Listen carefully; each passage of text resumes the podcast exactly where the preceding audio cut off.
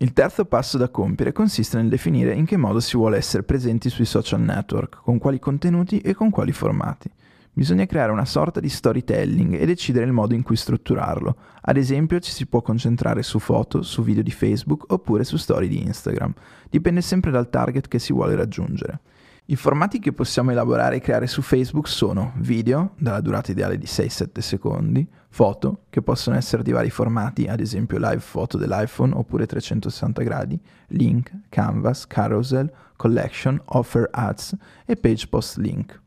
I formati di Instagram sono più o meno gli stessi di Facebook, video, foto, canvas sponsorizzati, storie, carousel, dynamic ads, slideshow, page post link.